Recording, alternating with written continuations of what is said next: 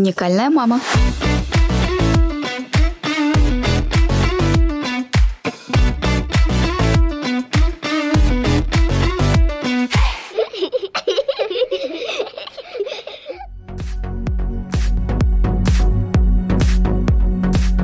Всем привет, я Катя Малюкова, автор и ведущая подкаста «Уникальная мама». И сегодня у меня в гостях моя подруга, уникальная мама Катя Желенникова. Катя, привет. Привет.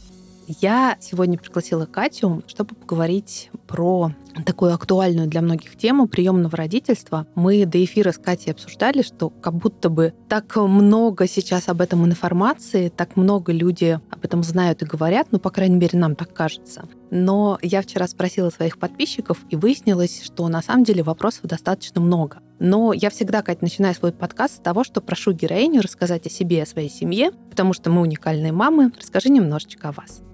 Обычно я начинаю так. Привет, я Катя, я кудрявая. У меня двое детей и пять кошек. Ну вот, примерно так мы и живем. Я работаю в благотворительном фонде и занимаюсь там фандрайзингом, то есть привлечением денег на благотворительность. Детям моим 7 и 10 лет. Их зовут Семен и Аля. И появились они у меня достаточно давно. Ну, Аля больше 9 лет назад. Семен я уже сбилась со счету около 6 лет назад. Нет, в 2017 году. Ну, в общем, понятно, да, 6,5 лет. Да вот, пожалуй, наверное, и так. Мне всегда очень интересно, как э, люди приходят в благотворительность. Тем более, что у тебя тоже, на мой взгляд, интересная история. Ты, насколько я помню, театральный продюсер, работала в театре. Потом что-то случилось в твоей жизни, что ты совершенно свой вектор изменила и пришла работать в благотворительный фонд. Как это было? Да, со мной что-то случилось, и это случилось были дети. Я действительно работала в театре, это была административная работа с гастролями и всем прочим, и тогда вот у меня появилась Аля. Какое-то время я пыталась совмещать детей и гастроли, ну, точнее, на тот момент только Алю, но в какой-то момент стало понятно, что, ну, это невозможно. Или ты формируешь привязанность с ребенком, тем более с приемным ребенком, которому требуется в разы больше участия, особенно, да, на, вот, на первых этапах, либо ты посвящаешь себя работе. И тогда я ушла, какое-то время фрилансила вообще, я занималась всем, чем, чем угодно, что-то там расшифровывала, какие-то видеозаписи для ТНТ, что-то такое. Ну, какую-то административную работу, какую-то юридическую. У меня там в загашнике было юри- юридическое образование, которое легкую юридическую работу позволяло выполнять. А потом я случайно совершенно увидела на Фейсбуке объявление о том, что благотворительный фонд «Найди семью» ищет директора Центра поддержки приемных семей в Москве.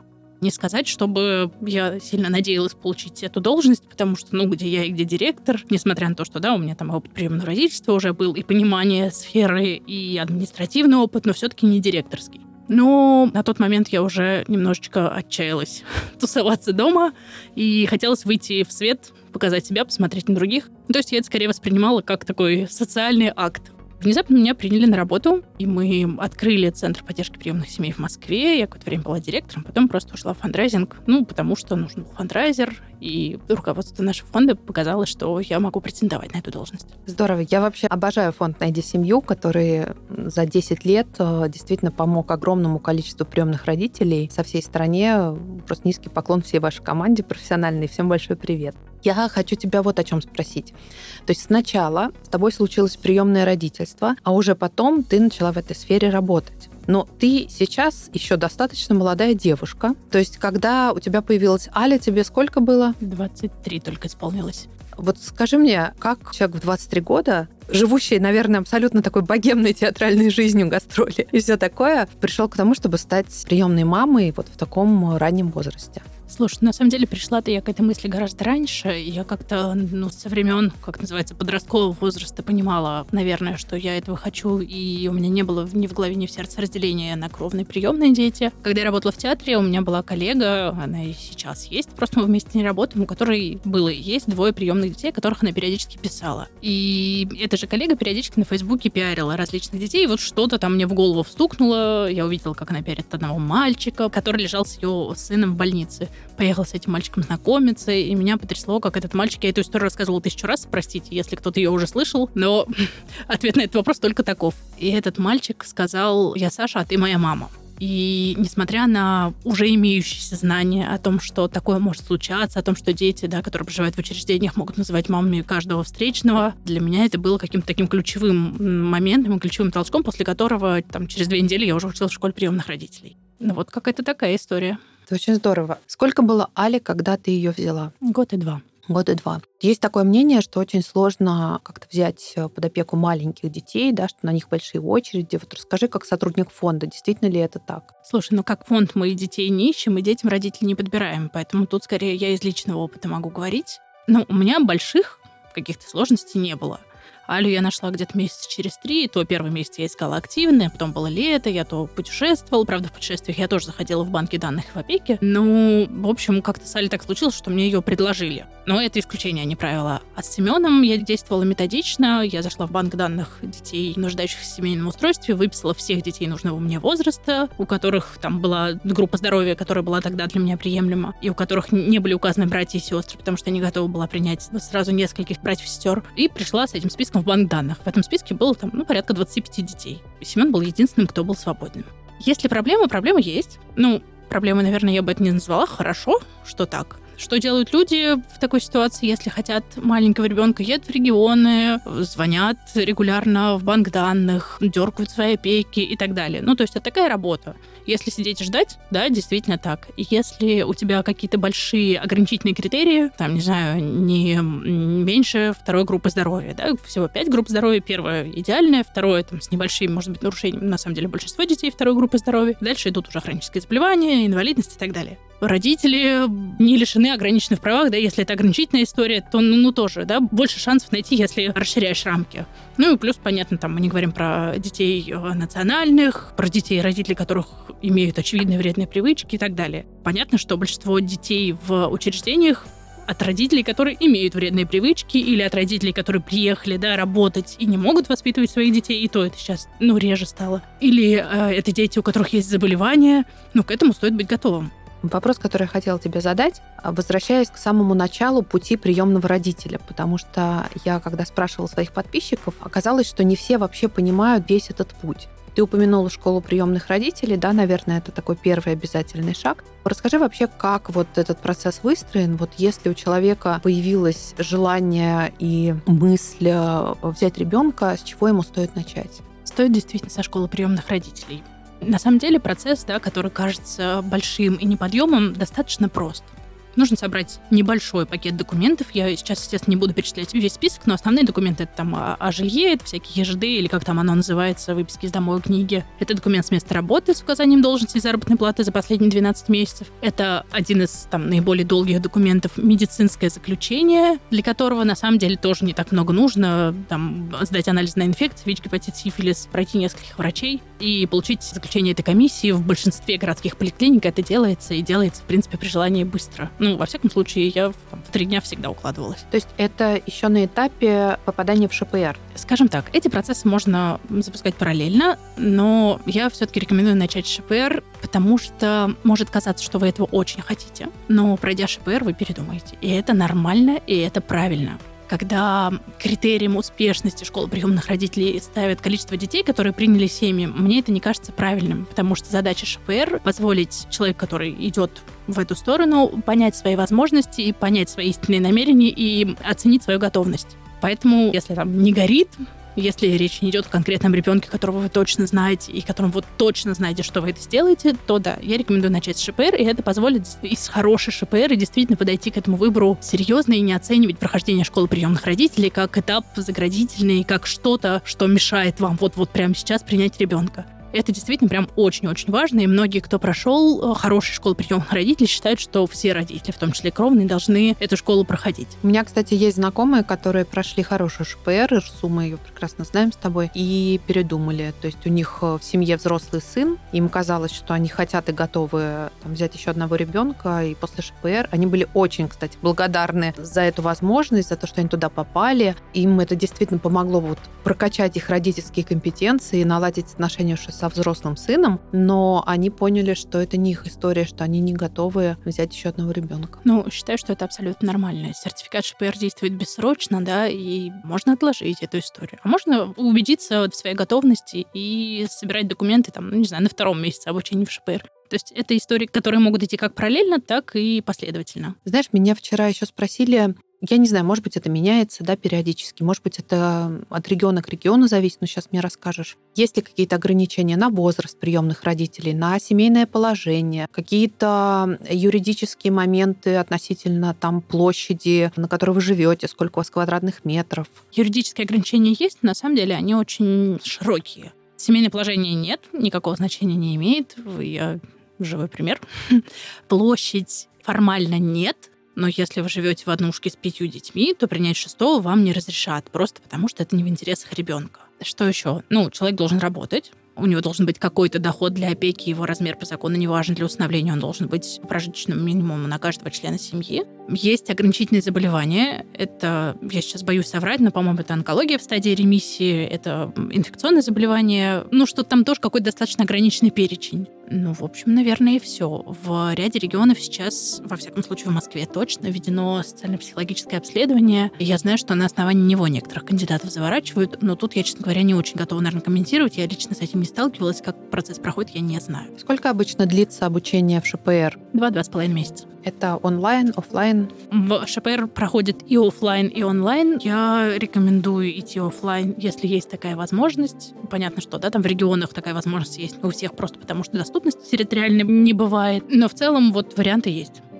Давай, если ты позволишь, вернемся к твоей истории. Расскажи, пожалуйста, а вот Семен появился через какое время после Али у тебя? Почти через три года. То есть ты прошла с Али вот этот период адаптации и поняла, что ты готова к следующему малышу, или это как-то по-другому было? Вообще, я это называю, конечно, слабоумие отвага, потому что с Али была история не классическая. Обычно, как это бывает? Обычно бывает сначала медовый месяц. Ну, этот период может длиться чуть больше месяца, чуть меньше, но вот такой период, когда все друг другом довольны, когда дети ведут себя идеально, потому что они привыкают к новому месту, им пока страшновато. И потом начинается адаптация.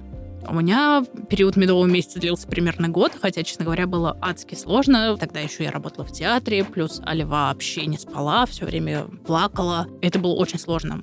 И период адаптации у меня был отсроченным. У меня в голове была идея, что я вот хочу много детей, что я смогу, что я для этого предназначена, и что вообще я буду к этому идти, поэтому как только такая возможность появилась, я пошла за Семеном. Было ли это решение разумным? Ну, не уверена, скажем так. Я была не в лучшем состоянии. Жалею ли я? Нет, не жалею. Тебе кто-то помогал на этапе адаптации с Али? Вообще очень много вот как раз разговоров, каких-то мифов ходит именно про вот этот этап, когда ребенок попадает в семью, и действительно все ожидают, что сейчас наступит хэппи-энд, а часто наступает совсем что-то не хэппи. Что важно на этом этапе для приемных родителей? Ну, тут история такая. Этот не хэппи может наступить как в период адаптации, так и много лет спустя а может продолжаться вообще всю совместную жизнь с приемным ребенком. Поэтому, если кто-то вдруг ко мне обращается с советом, первое, что я говорю, организуйте себе круг помощи. Заручитесь поддержкой близких прям проговорите со своими друзьями, что иногда они могут забирать у вас ребенка. Найдите сразу специалистов, которые могут вам помочь, не доводя до периода предотказа, предвозврата ребенка в детский дом. С малейшей проблемой идите, не бойтесь. Если вы обратились к специалисту, это не значит, что вы плохой родитель, это не значит, что вы не справились. Большинство родителей, и кровных, и приемных, так или иначе сталкиваются со сложностями с детьми. Просто, ну, как правило, у приемных родителей таких сложностей больше. И мне помогала мама с бабушкой на тот момент. Не могу сказать, что с адаптацией, но физически да, я активно пользовалась помощью друзей. Поначалу мне тоже как-то было очень неловко. Ну, во-первых, я сразу себе завела друзей с приемными детьми, чтобы не мне одной было фигово. И мы иногда обменивались этими детьми. И это прям было весело. Во-вторых, вот с Алькой, например, я работала с ней, я брала ее на работу в театр. И когда я не могла, мне нужна была тишина, я отправляла ее к подружке в соседний театр.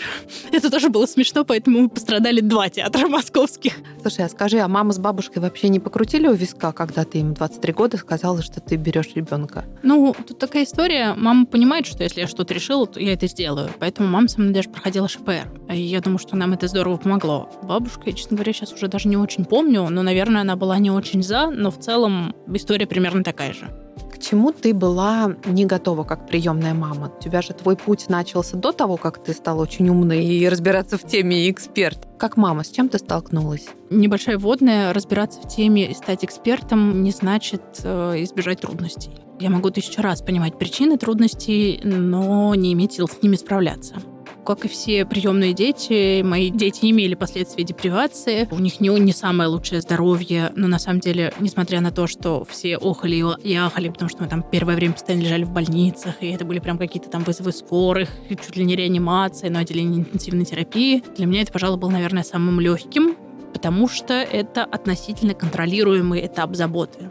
Для меня сложны были эмоциональные всякие истории, про которые я, даже если понимала, откуда они, я не понимала, как с ними справиться и что с этим вообще делать. И сложно было, когда Алька действительно постоянно плакала и постоянно не спала. И с этим ничего невозможно было делать. Там ее смотрели тучи неврологов и так далее. Ну вот, ну не спит человек. И если первый год я выехала на ощущение медового месяца, когда мне казалось, у меня есть ребенок, классно, он не спит, я ношу ее всю ночь на ручках, так здорово то ну, потом наступила нормальная человеческая усталость. И вообще уже было не весело. Ну, какие-то такие вещи. Не обо всем, может быть, я готова говорить, но действительно были и есть вещи, с которыми справляться, несмотря на то, что я понимаю, что происходит, трудно. Ну, в общем, оно и с кровными детьми бывает, да, просто с детьми с опытом сиротства это отягощено обстоятельствами предыдущей жизни детей. Родители, которые приходят к вам в фонд, они с чем приходят? Как раз тем, что вот они выгорают, что им сложно, что они не справляются, или какие-то другие моменты? Не справляются почти всегда. Бывают истории, когда родители приходят с просьбой починить мне ребенка, но в целом я замечаю тенденцию, несмотря на то, что да, я сейчас непосредственно не работаю с родителями, все равно какие-то истории я вижу. Родители стали более осознанными, родители приходят, чтобы работать с обеих сторон, чтобы со своей стороны наладить отношения, да, и тоже и понять, что с ребенком происходит. Ну и ребенку помочь пережить все эти события, которые он переживал, потому что, ну, не секрет, лет, что это там я не столкнулась с тем, что у детей был в анамнезе там какое-нибудь сексуализированное насилие, что-нибудь такое. Потому что я детей маленькими собрала. Но, в принципе, дети сталкиваются с реально ужасными вещами, и понятно, что бесследно такие вещи не проходят. Поэтому приходят с разным. Приходят, там, не знаю, он не слушается, ворует, прогуливает уроки, сбегает из дома и так далее. И несмотря на то, что кажется, ну ок, мой подросток тоже сбегает, нет, не тоже. Я, например, да, в личном опыте каждый раз сталкиваюсь с тем, что когда ты рассказываешь, кажется, что вроде бы ничего такого не происходит. Ну, все дети так делают. Но когда ты находишься в аду... Ну вот, я говорилась, я говорилась на самом деле достаточно точно. Когда ты находишься внутри, ты понимаешь, что это, ну, какая-то запредельная вообще концентрация вот этого вот всего. Кто-то приходит прям вот поговорить с единомышленниками. У нас есть формат работы, который называется ресурсные группы, в котором, с одной стороны, родителей условно учат, додают им те знания, которые не были получены в школе приемных родителей или были забыты, что тоже совершенно нормально, да, там ты слушаешь теоретически всякие вещи, они прилетают мимо твоих ушей, потом у тебя появляется ребенок, ты такой, а что это вообще, а что с этим делать? С другой стороны, это очень поддерживающая история, когда формируется бережное сообщество под там, мягкой модерацией специалистов-психологов. Это сообщество развивается. Бывает, что приходит, потому что рушатся взаимоотношения взрослых членов семьи, когда приходит ребенок, у родителей разные точки зрения на воспитание и так далее. Но в целом часто это связано с психологическими, может быть, психиатрическими особенностями приемных детей и невозможностью справиться с этим в одиночку. Просто с особенностями здоровья, с особенностями поведения, которые не связаны с психиатрическим диагнозом, но связаны с анамнезом ребенка. Потому что, да, есть там реактивное расстройство привязанности, есть просто последствия депривации. Депривация, когда ребенок долгое время оставался без значимого взрослого, некому условно было его там покачать на ручках, дать бутылочку, когда он плачет, или погладить по голове. Или ребенок сидел, ну вот у Али, например, первые полгода жила в больнице. Потом переместилась в учреждение, и потом из этого учреждения регулярно ездила в больницу. У кого она запомнила? Ну, да, у ребенка первого года жизни формируются какие-то прочные связи. У детей, которые живут в учреждениях, таких связей не формируется. Им неоткуда взяться. А, не закладывается база. Поэтому дети часто совсем другие. И чтобы наладить процессы понимания себя и процессы взаимоотношения с окружающими, чтобы, ну, как-то самоценность ребенку привить, требуется очень-очень много усилий. Скажи, пожалуйста, ты своих детей взяла очень маленькими, и я никогда тебя об этом не спрашивала, но сейчас вдруг подумала, а знают ли они, что ты их не родила, что они приемные? Да, конечно. Тайну становления зло. Зло, зло. Об этом сказано миллион раз. И я ровно той же точки зрения придерживаюсь. Ну, если говорить совсем в общем, то это вранье. Это прям базовый слой. Почему нет? В каком возрасте и как ты им об этом сказала? В самом раннем, как дети только начали разговаривать. Ну, сначала через сказки, потом через объяснения. Дети по-разному немножко воспринимают эти истории. Но вот в случае с Алькой у меня, например, есть большой архив фотографий и документов семьи. И это прям, ну, мне кажется, было, когда я смогла приобрести этот архив, мне кажется, что это таким серьезным очень моментом налаживания наших взаимоотношений стало. Ну, потому что это тоже про ценности, это про род. Это понятно, что ребенок не мыслит категориями, вот это там мой род. Но это про что-то, на что ребенок может опираться. А Семен? А, Семеном чуть-чуть сложнее. Мы какое-то время общались с мамой Семена, и она даже передавала, там, вязала моим детям, в том числе и Семену, и Али, там, варежки, а Семена носочки. отобрали из семьи, да? Да, у Семена было отобрание. Но мама лишь прав в отношении всех своих детей. Но у Семена какое-то время эта тема вообще сильнее волновала, он сильнее переживал, он о, больше... Алька просто сама по себе немножко другая. Она очень эмоциональная, каких-то незначительных моментах, но глубокие переживания она прячет в себе, и она умеет держать язык за зубами. Семен все наружу, поэтому он очень много плакал про то, как же он был один, как же вот он жил, да, в этом доме ребенка, как же к нему никто не приходил и так далее. Ну, для него это вот переживательная такая история. Сейчас он особо не вспоминает, вообще не говорит про это. Ну, вот он другой.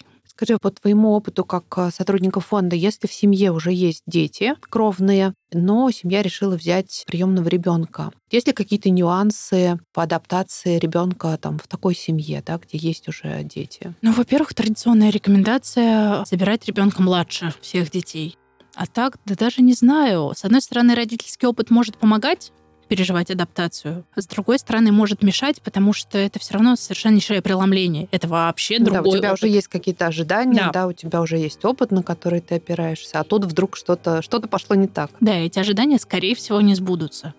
Поэтому советы совершенно такие же заручиться поддержкой, может быть, познакомиться с другими приемными родителями. Тут, на самом деле, конечно, немножко палка о двух концах. Я сейчас состою в одном чате приемно-родительском, очень изредка читаю. Но вот недавно тоже с подружкой, с приемной мамой переписывалась по этому поводу. Там все, примерно все жалуются на своих детей. И, с одной стороны, такое безопасное пространство, где ты можешь рассказать реально то, что вообще не можешь рассказать в ином мире, потому что это как будто бы небезопасно, да, вот я расскажу, что мой ребенок такое делает, у меня вообще его заберут или еще что-нибудь, или это значит, что он какой-то не такой, и это будет иметь последствия для меня и для него. Там делится откровенно, но я думаю о том, не деформация ли это. Мы рассказываем о каких-то вещах, которые делают приемные дети, подразумевая, что у детей есть определенное прошлое, которое на них влияет и так далее. Но если бы то же самое сделал кровный ребенок, пошли ли бы мы с этим? Рассказывали ли бы мы об этом в таком же контексте? Сильно сомневаюсь. То есть тут, не знаю, с одной стороны, в сообществе приемных родителей можно получить поддержку, потому что ты идентифицируешь себя с такими же, как ты. Ты понимаешь, что ты не один со своей проблемой и не один со своими радостями. И ты можешь, ну, как-то доброе словцо получить. С другой стороны, ты можешь погрязть в пучине горя, и это тебя утопит еще больше. Поэтому тут прежде всего от собственных ресурсов, наверное, надо отталкиваться. Но в целом это всегда про то, чтобы заручиться поддержкой друзей или специалистов. Там, на первых этапах это может быть не так важно. Можешь рассказать про подростков, потому что, насколько я знаю, очень большое количество в детских домах именно подростков, и, ну, в принципе, подростковый возраст — это такая так себе история. И боятся люди их брать, боятся не справиться. Мне кажется, сейчас поправь меня, если я ошибаюсь, что как раз большое количество возвратов именно подростков есть ли какие-то специальные, может быть, программы, которые помогают э, и самим подросткам адаптироваться в семьях, и семьям адаптироваться с подростками? Или все-таки, ну вот, если откровенно да, про это говорить, то, конечно, если взять подростка из детского дома, это прям уже какая-то суперсложная история. Нужно быть каким-то супер прокачанным а, родителем, который может вот в эту историю пойти. Понимаешь, я думаю, что это так же индивидуально, как и все остальное. Во-первых, сейчас как происходит? Семья выбирает ребенка как будто бы в магазине. И семья может реально неадекватно оценивать свои возможности и образ своей жизни, и хотеть младенца, в то время как они условно... Ну вот я слышала где-то этот пример, я сейчас его заворую, извините, или как там это сказать, но он достаточно показательный. Семья, которая постоянно путешествует, ходит в горы, забирает младенца, разочаровывается и так далее. При этом у семьи достаточно ресурса, могут быть родительские компетенции и так далее. Было ли бы лучше, если бы они забрали подростка? Да, скорее всего. При этом сложнее ли с подростком? Ну, кому-то наверняка. Действительно, да, есть традиционные подростковые всякие эти закидоны и поведение, и там начинается курение и прочее, прочее, прочее, что для многих неприемлемо. Но кто с этим умеет работать? Да? Есть, например, прекрасная Лана Истомина, всем известная в сообществе, ведущая блог в запрещенной социальной сети, которая забирает только подростков. И у нее прекрасно получается. Ну вот человек умеет. Про себя я могла бы сказать, что, наверное, я бы не смогла, хотя думала одно время об этом. Ну вот я не такой человек. Поэтому тут индивидуально про специальные программы. Есть фонд «Арифметика добра», который специализируется на помощи семьям с приемными подростками. У них там школа приемных родителей на это направлена и так далее, и программа помощи. Но в целом, да не скажу. Понимаешь, подростки ведь, может быть, сейчас не очень корректно прозвучит, не знаю, как сформулировать, но подростка приходит в семью тем же ребенком беспомощным, нуждающимся в заботе и в ласке, нуждающимся в родительском авторитете, Просто подросток может это совершенно иначе выражать. Он может выражать это своей колючестью и так далее и тому подобное. И не каждый с этим готов справиться. Но потребность в взрослом, который будет для него главным, от этого у подростка не уменьшается.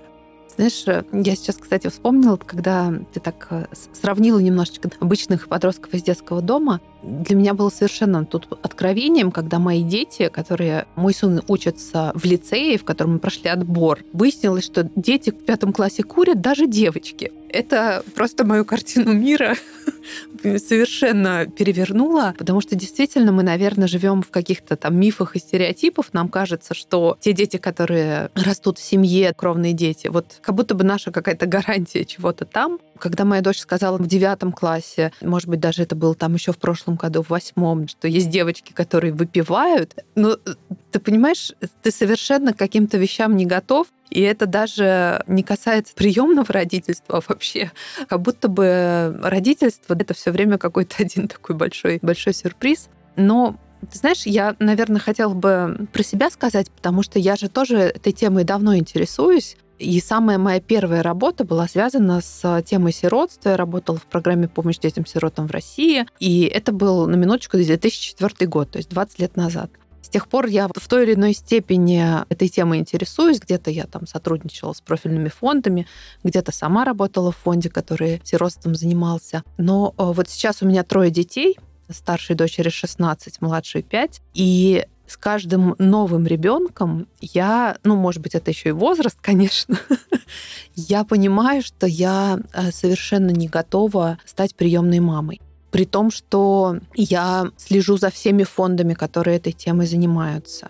Я подписана на регулярные пожертвования в несколько фондов. Но чем больше я погружаюсь в эту тему, тем больше я понимаю, что я именно не готова, наверное, потратить столько ресурсов на ребенка. Ну, то есть мне, наверное, повезло, что там у детей нет каких-то сложных моментов со здоровьем. И в этом смысле мне кажется, что приемный ребенок это всегда, ну, в большей части человек в твоей семье, который требует прям какого-то максимального количества ресурсов. Может быть, я не права, но мне кажется, что есть многие люди, которые могут думать так, как я. Потому что, ну, как бы ребенок у тебя родился, если все хорошо, то, то все хорошо. Я часто слышу, что у приемных детей есть сложности с адаптацией в школе. Может быть, педагогическая запущенность, может быть, как раз особенности здоровья, там, из ДВГ или еще что-то. И как будто бы это нужно иметь какой-то особенный героизм. Почему я тебе всегда говорю, что я тобой восхищаюсь? Потому что, ну, я, например, не делаю уроки со своими детьми. Хотя я знаю много мамочек, которые кровные делают уроки, да, но просто я так организовала свою жизнь, и слава богу, мои дети этого не требуют, что я как бы эту тему для себя в какой-то момент закрыла. Но как будто бы если ты берешь ребенка из детского дома, то это неизбежно, что ты будешь вот вкладываться в здоровье очень серьезно. Под словом вкладываться я не имею в виду финансово, хотя, наверное, это тоже. В обучение, просто в социализацию. То есть для меня, честно, э, при том, что у меня трое детей, я как бы детей видела. Но кажется, что это просто какой-то действительно такой каждодневный труд, на который вот я лично сейчас, там, в своем возрасте уже не готова пойти. Ну, это совершенно нормально. И да, конечно, есть много людей, которые так об этом думают. И ну, не всем становятся гимнастами, не всем становятся просто родителями, не всем становятся приемными родителями. Это действительно ежедневный труд. Ну, да, у меня нет кровных детей. И, ну, я предполагаю, что и кровные дети — это ежедневный труд. Требуется ли больше ресурсов? Да, думаю, что требуется. Опять же, это обусловлено прошлым детей, их здоровьем и всем тем, что ты перечислила. Про героизм? Да нет. Это такой склад...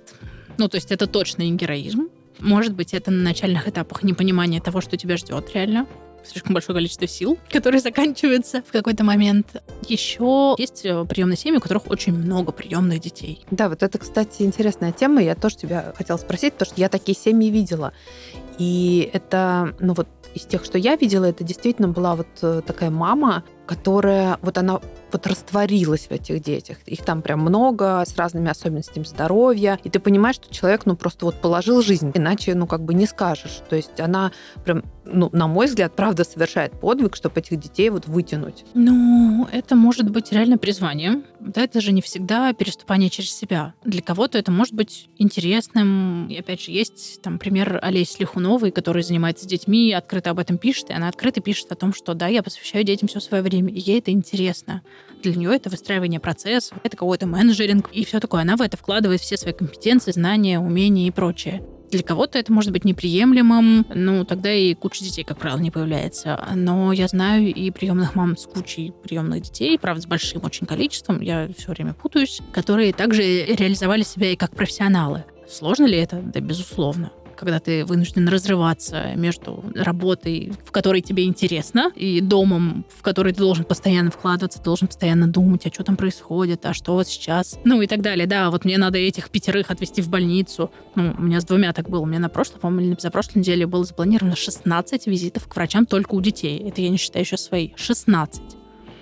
Но при этом, да, я работаю и я стараюсь работать нормальный рабочий день. А что говорить о семьях, в которых там 10 детей? Ну, то есть это нормально, это так же нормально, как кто-то выбирает профессию менеджера офисного, да, а кто-то идет трудиться в шахту, и это не обязательно, потому что нет вариантов. Да, человек может этого хотеть. Скажи, какая, на твой взгляд, вот правильная мотивация, чтобы стать приемным родителем? Вопрос с подковыркой. Вопрос со звездочкой. Да. Э, ну, классический ответ на это достаточно ресурсов, любви и желания заботиться о ком-то. Но на самом деле я считаю, что никакой правильной мотивации нет и быть не может. И это нормально, когда пара не может иметь кровных детей и идет за приемным. Да, может быть, в таком случае старт будет сопряжен с, действительно, да, там, с неоправданными ожиданиями или чем-то таким, но опять же, тут школа приемных родителей сильно ставит голову на место. Но если человек думающий, если человек способен анализировать, он как-то в себе переосмыслит и мотивы, и ожидания, и все прочее. Бывает, что идут за приемным ребенком, когда погиб кровным. Это считается потенциально опасной ситуацией, потому что это горе, это, опять же, переложенное ожидание от погибшего ребенка на ребенка приемного. Но так тоже бывает, и такое приемное родительство тоже может быть условно успешным. Кто-то просто хочет еще детей и не готов рожать, и это тоже нормально. Поэтому я считаю, что вопрос о правильной мотивации, ну, такой достаточно размытый, и нет на него единого ответа. Я помню, знаешь, когда я была очень молода и первый раз попала в дом ребенка в каком-то регионе, поскольку это было 19 лет назад, мне кажется, там плюс-минус. В общем, было жуткое, честно говоря, зрелище. Вот эти дети в кроватках, к которым никто не подходит. Дети, не знаю, как правильно этот диагноз называется, гидроцефалия или что-то такое, что, в общем, тоже само по себе жутко выглядит. Жалко всех, хочется всех э, забрать. Наверное, вот мой предыдущий вопрос был как раз про то, что, наверное, правильно брать детей не потому, что ты хочешь кого-то спасти, а из каких-то других соображений, что ли? Желание кого-то спасти как будто бы имеет под собой недостаточно ресурса. И с этой точки зрения, да, но еще и потому, что когда ты хочешь кого-то спасти, ты, как правило, ждешь, что этот кто-то тебе будет благодарен. А в ситуации с приемными детьми ты можешь на это рассчитывать, но никак.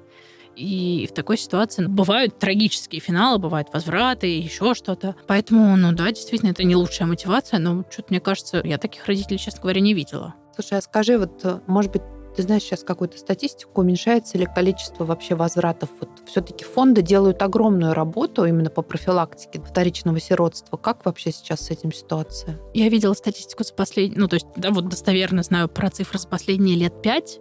И изначально это было про то, что возврат там был, ну, условно, 5200, 5 тысяч детей в год, там, 4 800, но события последних лет снова подняли волну возвратов, и в 2022 году было 5400 возвратов. Это резкий скачок, потому что в предыдущем году было там 4800, что ли. Ну, сейчас я боюсь, да, немножечко напутать, но примерно так. Безусловно, социально-экономическая ситуация, там, политическая ситуация очень сильно влияет, к сожалению, потому что люди боятся, теряют работу, теряют близких. Поэтому вот так. Фонды действительно проводят огромную работу. Возвратов не всегда удается избежать даже при такой работе. Ну, в общем, да, никто не всесилен, но в таких ситуациях, в ситуации предвозврата, важно хотя бы попытаться, если совсем оставить ребенка в семье невозможно, важно попытаться найти ребенка в семью и сопроводить передачу ребенка из семьи в семью. Будет ли это травмой? Конечно, будет это все равно для ребенка, с точки зрения ребенка, сейчас я говорю, я никаким образом не оцениваю поступки родителей, потому что, правда, бывают очень разные ситуации. Это предательство. Это про то, что я не нужен, это про то, что я не такой, это про то, что меня еще раз предадут, раз это случилось уже один раз. Но понятно, что передача в другую семью это всегда лучше, чем возврат в учреждение.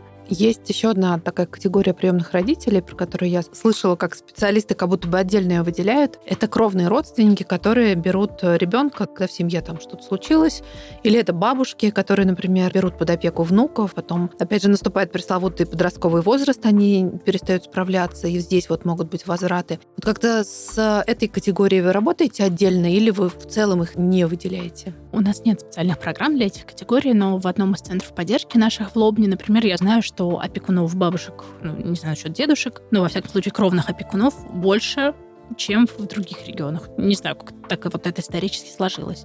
Но считается, что работа с такой категорией сложнее.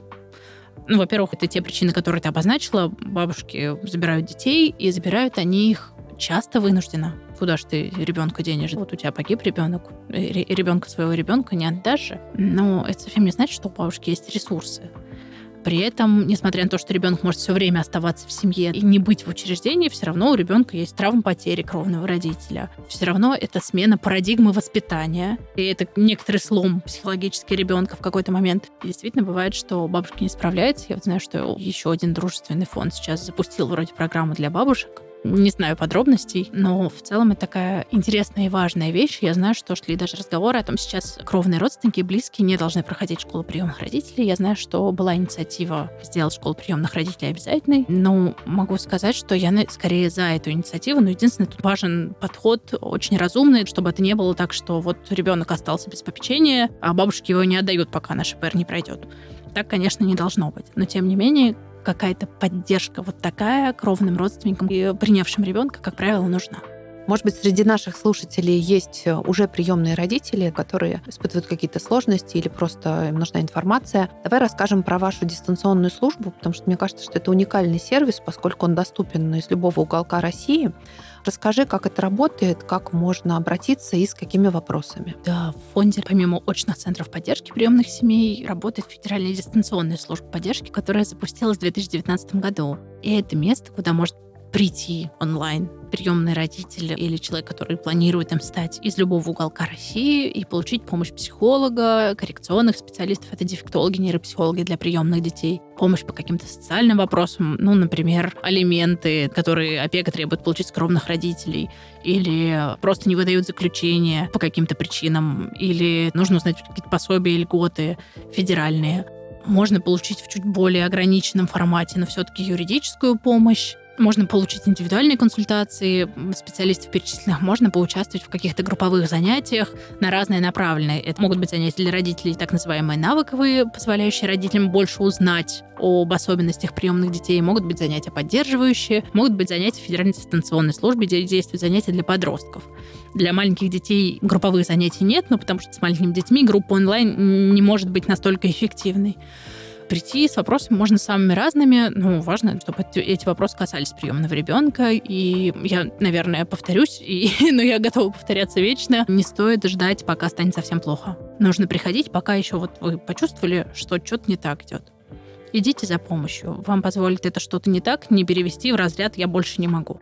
Катя, спасибо тебе большое, что ты так искренне поделилась своей историей и так профессионально ответила на все вопросы мои и моих подписчиц. А в завершение я хотела бы тебя попросить, чтобы ты что-то пожелала всем нам, родителям, всем тем, кто воспитывает кровных детей, кто думает о приемном родительстве, кто уже стал приемным родителем.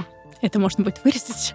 Но когда я выступаю в школе приемных родителей, и мне просят что-то пожелать слушателям, я говорю, бегите отсюда, бегите отсюда немедленно. Ну, потом, конечно, говорю что-нибудь хорошее. Так и здесь. Если вдруг вы на пути к приемному родительству, действительно сначала взвесьте свои силы и взвесьте их очень основательно. Ну, а для всех остальных я скажу банальную, но не менее важную от этого вещь. Берегите себя.